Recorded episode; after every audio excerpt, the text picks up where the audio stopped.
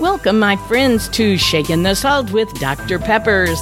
My bio reads from troubled teen to teacher of the year, 100 pound weight loss, blah, blah, blah. You know, the sort of thing you're working on in your before and after life story. So at the end of the message, stay tuned if you want to contact me for any reason, including prayers. Thank you.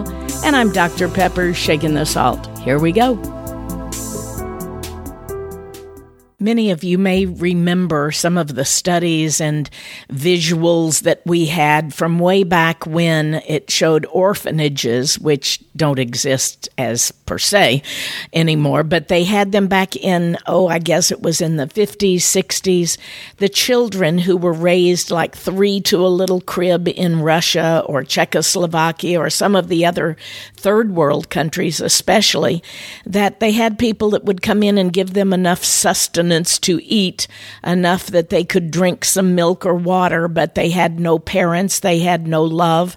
People didn't even take them out of the cribs until they maybe were old enough as toddlers to crawl around and teach themselves how to walk. It's just hard to even think of anything like that in this day and age, and it doesn't exist like that as much, but I still believe there is a lack of love given even from the time of birth.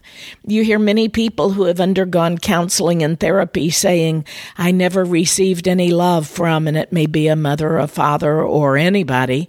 And they say, I just felt like I was all by myself and on my own.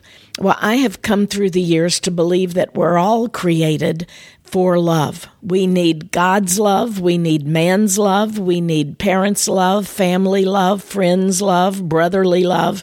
I just think we're loving beings and we're in the form of a body that just needs love. And the desire to love and be loved comes from a heart that longs to be, I believe, one with God. And at some point in our life, I believe that each of us will face that time where we either receive or reject that love from God.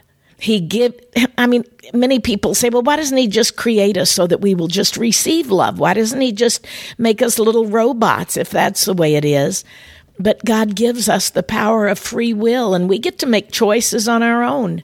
He wants us to experience the depth of great love where we have the fullness of longing and receiving. We not only can give, but we need to get love as well.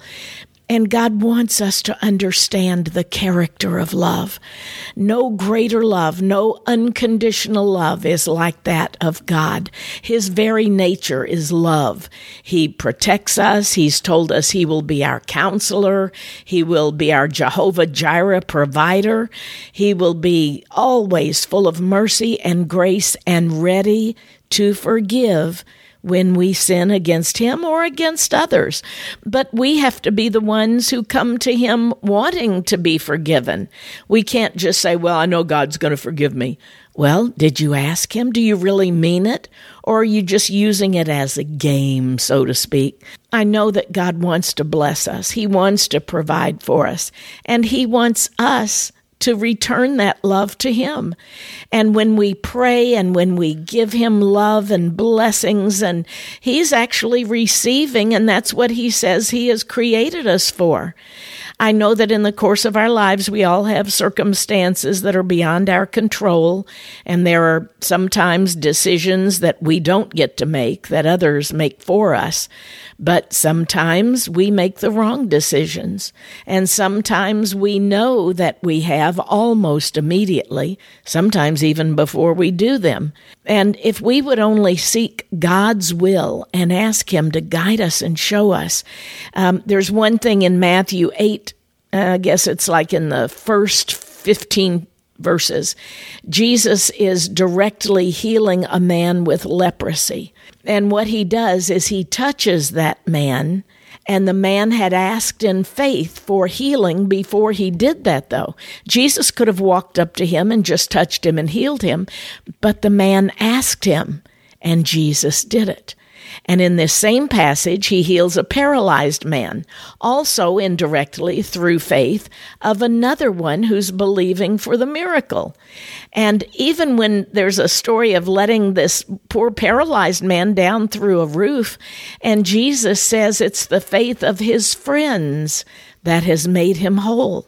And he not only heals him, but he forgives him. There were lepers, there were those who were paralyzed. We don't see all of this as much today, but what we do see is a complete shift into the mental aspect of needing healing. We are depraved in our minds. We think things, we believe things. It's just nothing for anybody to commit murder anymore. We don't even read it in the newspaper. We just turn the page because, well, here's another one. Another one bites the dust, so to speak. But God wants us to be whole so that we can develop an even deeper relationship than we have ever known before. The greatest love that you have ever received from your mother or your father or your spouse or your children or your grandchildren or a friend. There's nothing that compares. I know the old song, Nothing Compares. Well, you may find the best love in this world, and I believe that we all find the spouse that at least I did, we were intended to be with. Some don't, some never do. But there is one who wants your love even greater, more, and more perfectly than you'll ever find in another human being. And that's the one that we can call our friend. God says we can call him friend, and yet he is our Lord. And when we submit and surrender to him, we now get to serve Him. We get to obey Him. We get to experience what it is like to please the one who created us. And nothing supersedes His great love for us. When we are one with Christ, we now get to share in the love that He has for others. We will find that suddenly we want to tell others the good news. We want others to succeed. We pray for others to be healed. And of course, I believe that when you read God's Word, you're actually partaking in a part of Christ Himself. And He's the one who set the example of love by showing us how to be so obedient that He even laid down His life. And He laid it down for us. Now, we not only can have sins forgiven, but we can receive healing and we can learn to love others with an everlasting love that will carry us into eternity because we not only have that abundant life today, but life everlasting. And he demonstrated his love for his own Father and for us by dying on the cross just for you, my friend and just for me. Father God, I pray for the one that is listening that right now they would not only know that they are forgiven, but they are loved, that your arms are wrapped around them no matter how lonely they may feel. They may be all alone in the room right now, or they may be with another one that they love. But the greatest love that has ever been is the love that you have had for us, not only when you created us, but when you so loved the world, you sent your only begotten Son that he would die for us and give us everlasting life.